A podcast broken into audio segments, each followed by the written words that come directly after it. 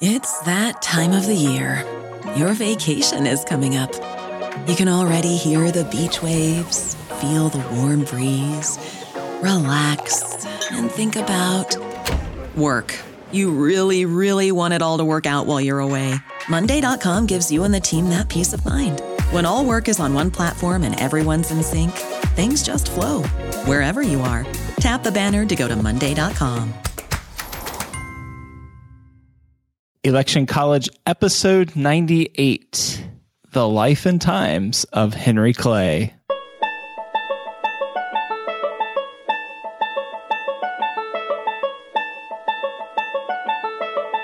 Let's throw a political party. Face it, the political scene sucks, but did it always? It's time for Election College, and class is in session. Now, your hosts, Jason Goff and Ben Smith.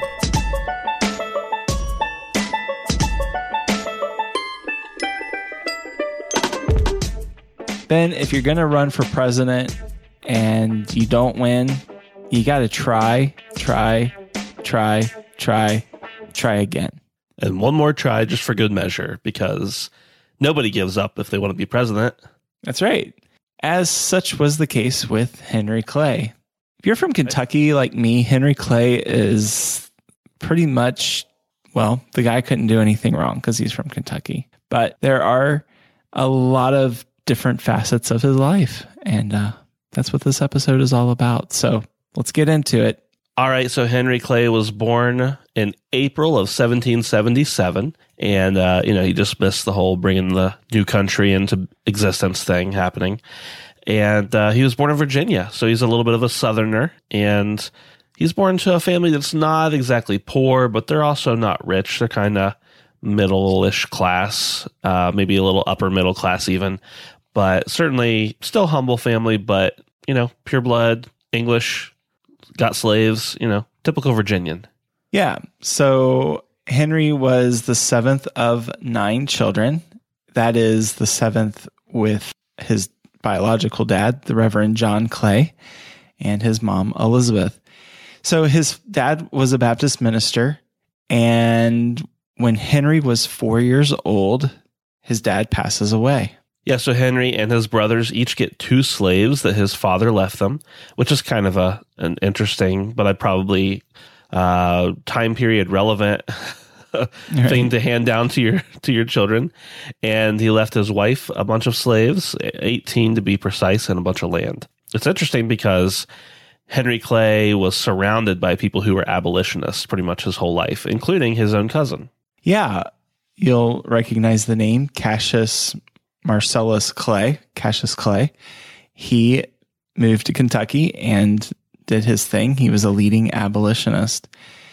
And then one thing about Henry's home life growing up, his mom soon married Captain Henry Watkins, and he was a good stepfather to Henry and the rest of his siblings. Uh, Henry moved the family to Richmond, and get this, Ben, his mom has seven more kids. So she had 16 kids. That's a lot of kids. No matter who you are, it's a lot of kids. And I don't get the feeling that a lot of them were like quadtuplets or anything. So, you yeah. know. No yeah. octomom or I mean, that'd be octomom times two. It's crazy. I, I think so. Henry's stepfather actually got Henry Clay a job in the office of the Virginia court. And Henry Clay soon learned, hey, I this law thing, I kind of like it. And so he ends up going to college and you know getting the law degree and everything that you need to do and he gets admitted to the bar to practice law in 1797 and starts his legal career by moving to Lexington, Kentucky. Yeah, so he marries Lucretia. We've talked about her before. Uh, very attractive a couple. and in uh, 1799, that's when they moved to Lexington. And her brother, this is notable, was Nathaniel G.S. Hart. And he was a captain during the War of 1812, and he was killed during um, one of the massacres, the massacre of the River Raisin. So by 1812, which we're jumping ahead a little bit here, I know. Um, Henry Clay, you know, he's a he's a good lawyer. He's known for being able to speak well in the courtroom. Uh, his clients are like, "Hey, you know, you're so good, uh, but I don't have any money, so here's a horse, and here's an acre of land, and stuff like that." Uh, so by 1812, Henry Clay is doing all right for himself, just because of his career, and you know, a little bit because of his upbringing. And he's got a 600 acre plantation. He calls it Ashland, and he's got about 60 different slaves at the top of kind of the peak, you know? Yeah. And get this he and his wife have 11 kids. So, Man, you have to have some money for that. well, I don't know if you did back then. You got all your kids, you have them all at home, you make them all work at home, you feed them from home. I don't true. even know if I don't even know if you need money. That's true. We all So- know that's true. Living on love, buying on time without somebody. Oh man, I'm I'm quitting country lyrics, Ben. This is not yeah, good. I know. Hey, Jason. So they may have had eleven children, uh, but actually seven of the children died before Henry Clay. Uh, his daughters all died from like crazy stuff that happened. Uh, a couple of them died when they were younger, but some of them died from whooping cough and yellow fever. One died from uh, complications from childbirth. So, you know, he might have had a lot of kids, but at this time in history, not a lot of them lived. Yeah. So they're doing the deal on their plantation in Ashland, and he's got slaves, like Ben said, and they're growing tobacco and hemp, uh, which were really two of the chief commodity crops in the bluegrass region of Kentucky. And Ben, it's kind of interesting about the growing of hemp in that era. You don't hear of people growing hemp nowadays because, well, of the whole marijuana issue. Uh-huh. But back in that time, and I heard this on the Stuff You Should Know uh, podcast dealing with pot, and they were talking about how in that era, you were required, if you had a farm, you were required in Virginia at least to have a certain percentage of your crop be hemp. So Wow. hemp. And in know that. recent years, yeah, and in recent years here in Kentucky, which I'm broadcasting from the bluegrass region of Kentucky, believe it or not, uh, they are trying to legalize the growing of hemp. It's very useful. Yeah. Does a lot of stuff that is not including getting people high. Yeah. So Henry that has to do with Henry Clay because Henry Clay liked to get high, obviously.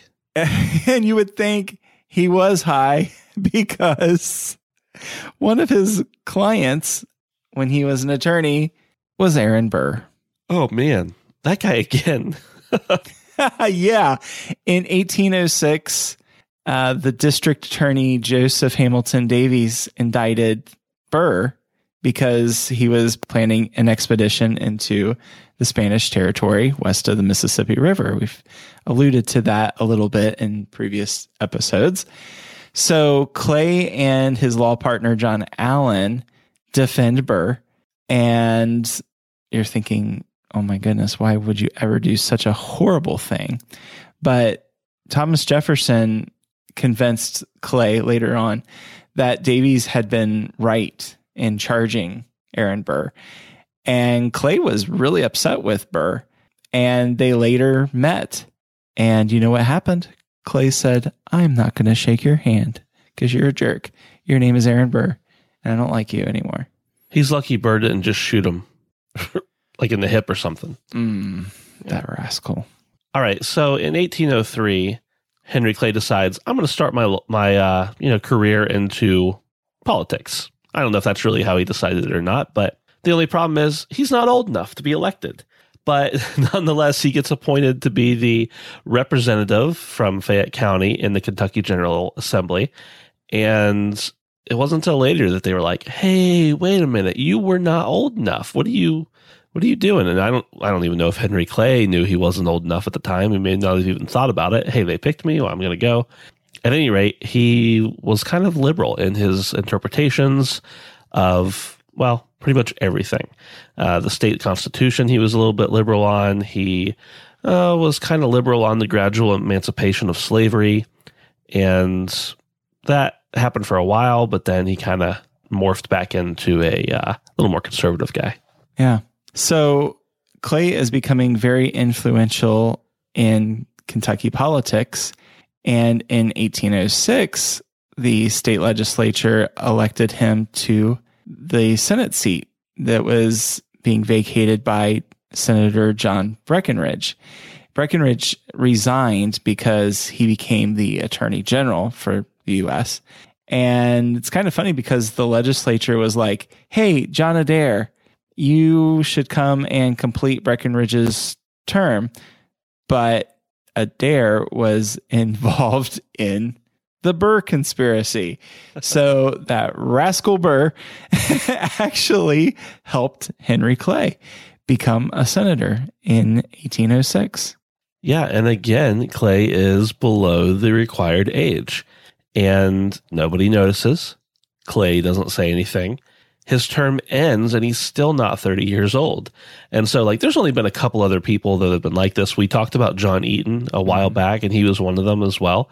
But ever since then, ever since good old Henry Clay, nobody else has gotten away with it, and probably nobody else ever will. I'm yeah. quite certain. Turn a blind eye, Henry Clay. Turn a blind eye. so I never realized this in the research for that 30 year old requirement for the Senate that Joe uh-huh. Biden was actually elected as a 29 year old as a senator but by the time he was sworn in, he was 30. Can you imagine being 29 years old and being elected as a senator? Um, I mean, uh, kind of, but I I'm not 29 years old yet, so it's hard for me to imagine being 29 years old in 6 You're months, so let alone uh, my youth. My youth en- enrages you. I can tell. I could call you the senator. You can be the senator, and uh, I can be the colonel because, hey, I'm a Kentucky colonel. There you go. So, all right, Senator Ben. Yeah. So, Clay, he comes back to Kentucky because he is finished being in the Senate for the first time yeah. because he's so yep. young. And in 1807, he gets elected as the Speaker of the House of Representatives for Kentucky. Yeah. And he actually introduces this resolution to the members that, hey, members, you know, I'm tired of this imported British broadcloth you're wearing. I think we should all be wearing homespun suits. And a couple guys were like, nah. Most everybody else was like, all right, cool, that's fine. But one of those guys, one of those guys was Humphrey Marshall. And he and Henry Clay are not great friends. It started back in the trial for Aaron Burr, and uh, Henry Clay actually described him as an aristocratic lawyer who possessed a sarcastic tongue, which I think is most lawyers, isn't it? Um, except the ones who listen to election college. Right. Yeah. Well, I meant most lawyers in the 1800s. Yeah. Yeah, of course. Anytime I watch a movie with one, they're always like kind of uppity and also really sarcastic. Yeah. So that must be the way they were. Yeah. So, and I mean, you've got Aaron Burr in the mix with all of these guys at the time. So it's got people acting a little funny. And in January, actually, the day after Clay introduces this resolution, this whole homespun suit resolution, Clay and Marshall are just about to beat each other up on the assembly floor. And like any good early 19th century politician, what are you going to do? You're going to challenge your opponent to a duel. And by the time January 19th rolls around, they don't want to kill the other person in the state of Kentucky because that would just be rude. They go across the Ohio River into Indiana and they shoot each other or they shoot at each other three times and Clay grazes Marshall once uh, below the chest, and Marshall hits Clay in the thigh. And they're both like, ouch, that hurt. you shot me. But they both survive. So does that mean Marshall wins or they both lose because they both got hit? I, I, mean, I think you both lose. Well, yeah, but I mean, like one guy got hit in the thigh, and the other one just got like a glance off of him. So yeah. Hey, you know what? Another what? another little Kentucky tidbit here. Uh-huh. If you are elected to an office in the state of Kentucky, when you're getting sworn in, you have to say that you have not and will not participate in a duel. oh man, Like to this day. that'd be a hard one for me. you have to say Yeah. that. I couldn't honestly say I will never participate in a duel. You know, you never know. You never know what could happen in life. I mean, I, I, I, you could take a Nerf gun and say, "Here you go," but I don't think that's what they mean.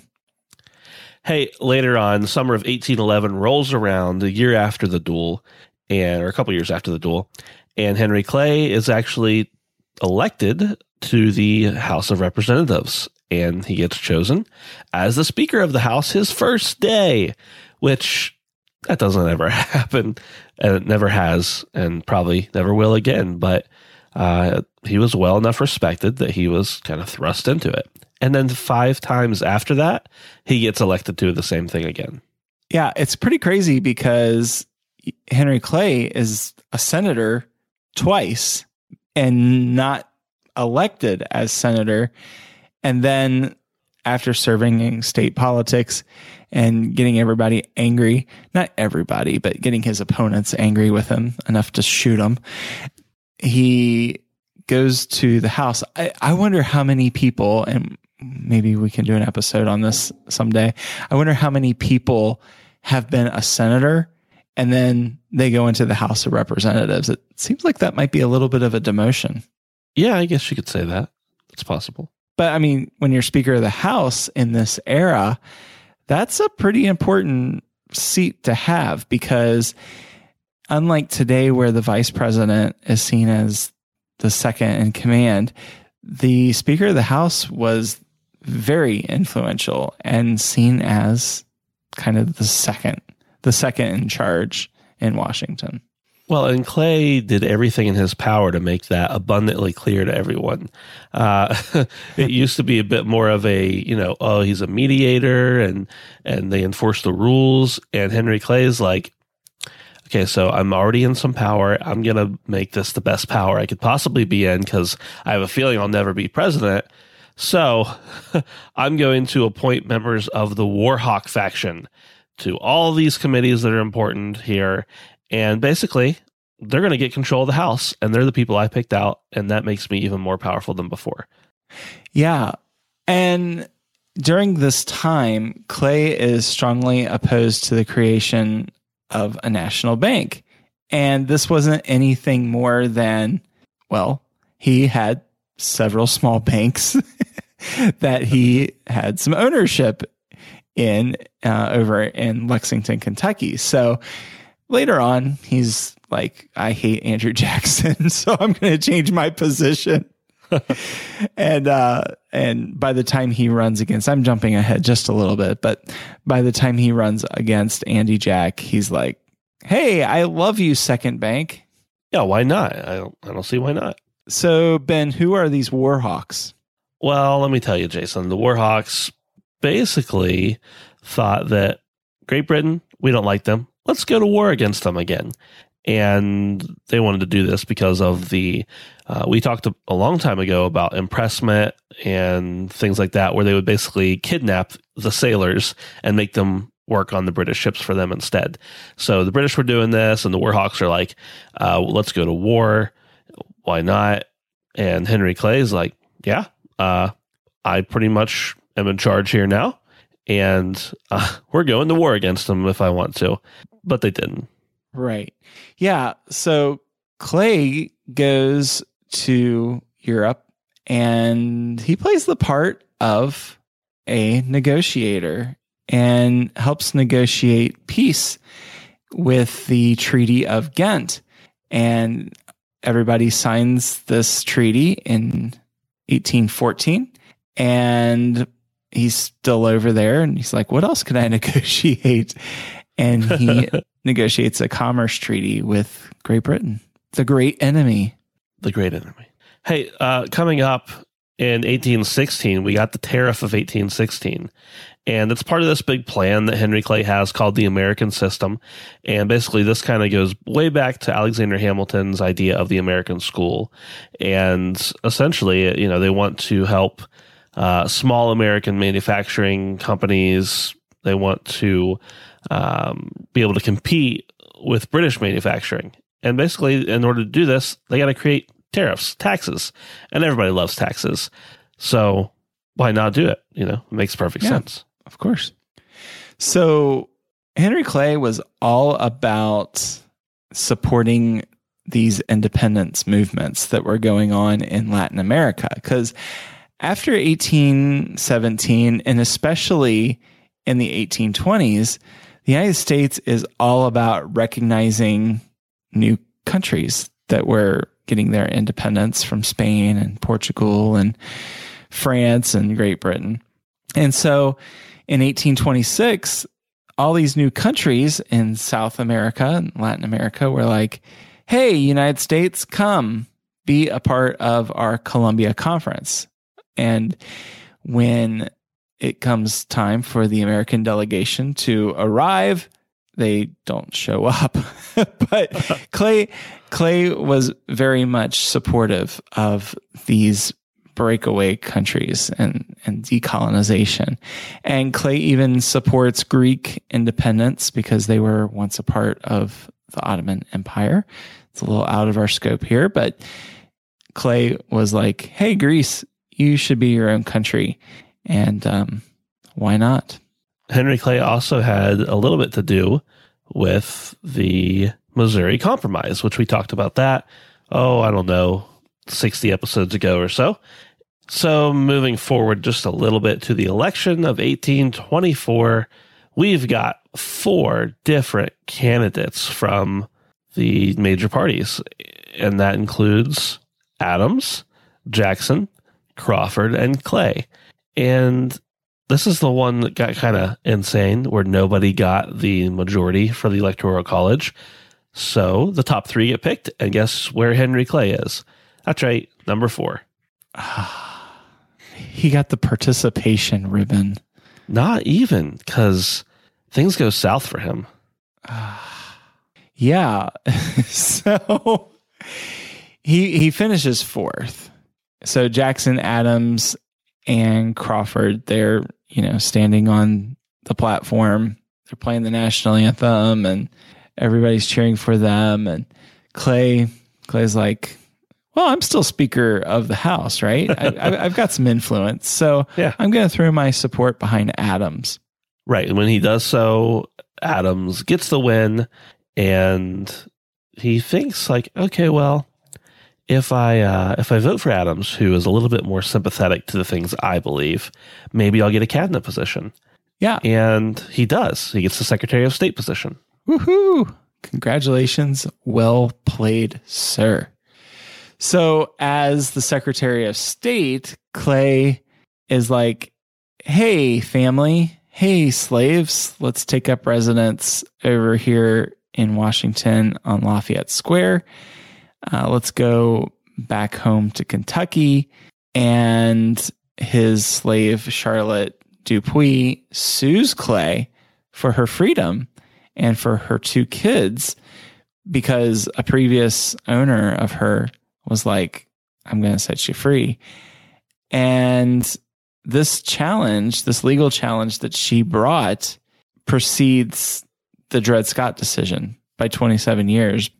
She loses the case, and her attorney is like, Hey, um, I got this court order here that will allow you to remain in Washington, D.C. And she ends up working for about a year and a half for our friend Martin Van Buren. Marty. Yeah. So we mentioned a couple times that Henry Clay pretty much just hates Andrew Jackson. Well, maybe not just Andrew Jackson, but definitely Andrew Jackson's policies. And, you know, you've got the National Republicans who were like, oh, actually, our name is the Whigs now, which we talked about a couple weeks ago. Uh, or was that just last week? Man, time time flies. It's the last episode, man. man. okay, give me a break. It was like five days ago. It was my bad. Uh, the uh, they start turning into the Whigs a little bit, and they start calling Andrew Jackson King Andrew. We talked about this many times. Hopefully, you've listened to some other episodes. Essentially, though, well, the Whig Party starts to come about, and they're still known as the National Republicans for now, though. Yeah, this was really a personal hatred because if uh, again, I'm I'm podcasting here from from Kentucky, so I got a little little inf- info for you. Uh, Clay wants this road to be built. It's called the Maysville Road. And if you look at the geography of where Lexington is, Lexington doesn't have a huge river running right through it. There's the Kentucky River that's kind of windy and goes west. But the Maysville Road would link Lexington to the Ohio River. And Jackson is like, um, I'm not going to use any federal funds to help with this because it's only within one state. So it might seem like ah, this isn't that big of a deal, but this was a huge deal because Clay Clay's hometown stands to gain a great deal out of this, and Andy Jack is holding the man back. So in 1832, the National Republicans are like, "Hey, Henry Clay, you're our dude," and uh, the Democrats are like, "Hmm, who should we pick? Oh, how about the president, Andrew Jackson? uh, we're we're just going to stick with him for now." And essentially, Andrew Jackson doesn't want to continue the second bank of the United States. Henry Clay doesn't either, but he decides he should think he does because he doesn't like Andrew Jackson. And Henry Clay loses 55% to 37%. Ouch. Yeah. So that's 1832 for you. Yeah. And by the time 1840 rolls around, Clay is like, hey, I'm a Whig and I want to be the nominee. But at the convention, William Henry Harrison shows up and Oh, he man. steals the show because he's a war hero. He's good looking and he isn't as polarizing as Henry Clay. Um, we know how that went. And then 1844 rolls around. We've got whole episodes on each of these elections, so go back and listen to those. But in 1844, Clay gets nominated by the Whigs again, of course, because he basically is the Whigs, and uh, goes up against James K. Polk. And guess what? Polk is the name you recognize as a president, not Henry Clay, because Polk won by 170 to 105 electoral votes. So poor Henry Clay loses again. Yeah. And then in 1848, he loses the Whig Party nomination because Zachary Ooh. Taylor wins it.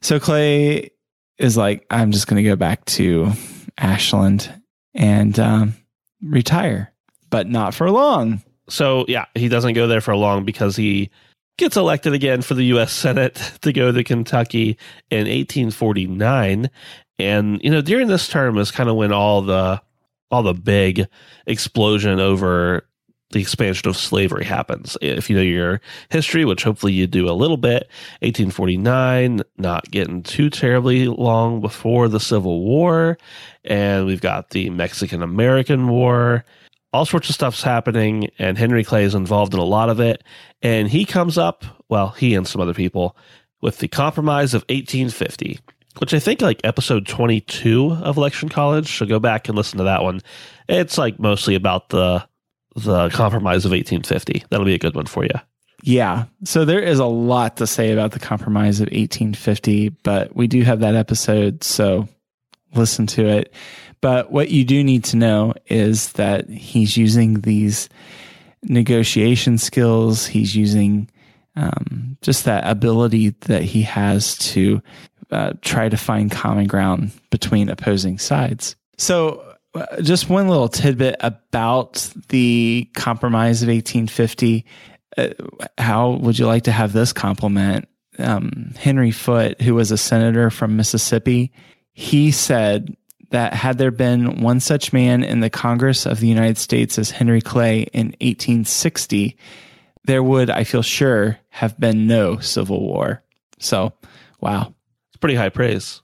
So Henry Clay pretty much continues to serve, and he serves the United States. He serves Kentucky. And on June 29th of 1852, in Washington, D.C. at the age of 75. He dies from tuberculosis and he's buried in Lexington Cemetery. And uh, his vice presidential candidate in 1844, which no one knows his name because he didn't win either, gives the eulogy. Yeah. And Clay's headstone reads I know no north, no south, no east, no west. So a little bit of a mixed legacy because he did keep slaves while he was alive. Now, when he passes away, his will states that all the slaves that he had would be freed. His property at Ashland gets given to his children, and uh, they take a little bit of each, and then they sell it off, and then they let the University of Kentucky and Transylvania University use it until later on they kind of remodel stuff and turn it into a museum. And Yeah. you can go and see it today and, uh, you know, see where Henry Clay lived. Yeah, it's there. Big signs along the road. Come to Ashland. It's not Ashland, Kentucky, by the way. Ashland, Kentucky and the Ashland estate are two different things. So as you're as you're pulling out your Rand McNally atlas, know know that those are two very separate things. hey, did you know that Henry Clay introduced the mint julep? To Washington D.C., yeah, I I did not know that. I didn't either. I just read that right now. It's pretty interesting. I don't know why it's noted in his uh, all this information about him, but there it is, right there. Mint julep, part of his legacy. Drink up. Hey, if you're in the mood to drink up, you can get some drinking cups on uh, Amazon.com, which we uh, happen to be affiliated with.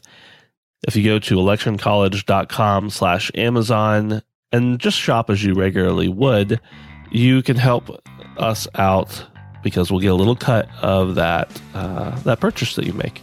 Yeah. And while you're out there on the internet, hop over to iTunes and leave us a review and a rating. That 90 seconds that it takes to do that not only helps us out, but it will help more awesome people just like you get their ears on what I think is one of the best podcasts around. I wouldn't disagree. Hey, uh, thanks for listening. Thanks for going to Facebook and Twitter and Instagram and saying hey to us. Thanks for telling a friend that you talk to face to face or, you know, text to text or whatever. And uh, we appreciate those of you who have done that this week. And we'll be happy to see you next time.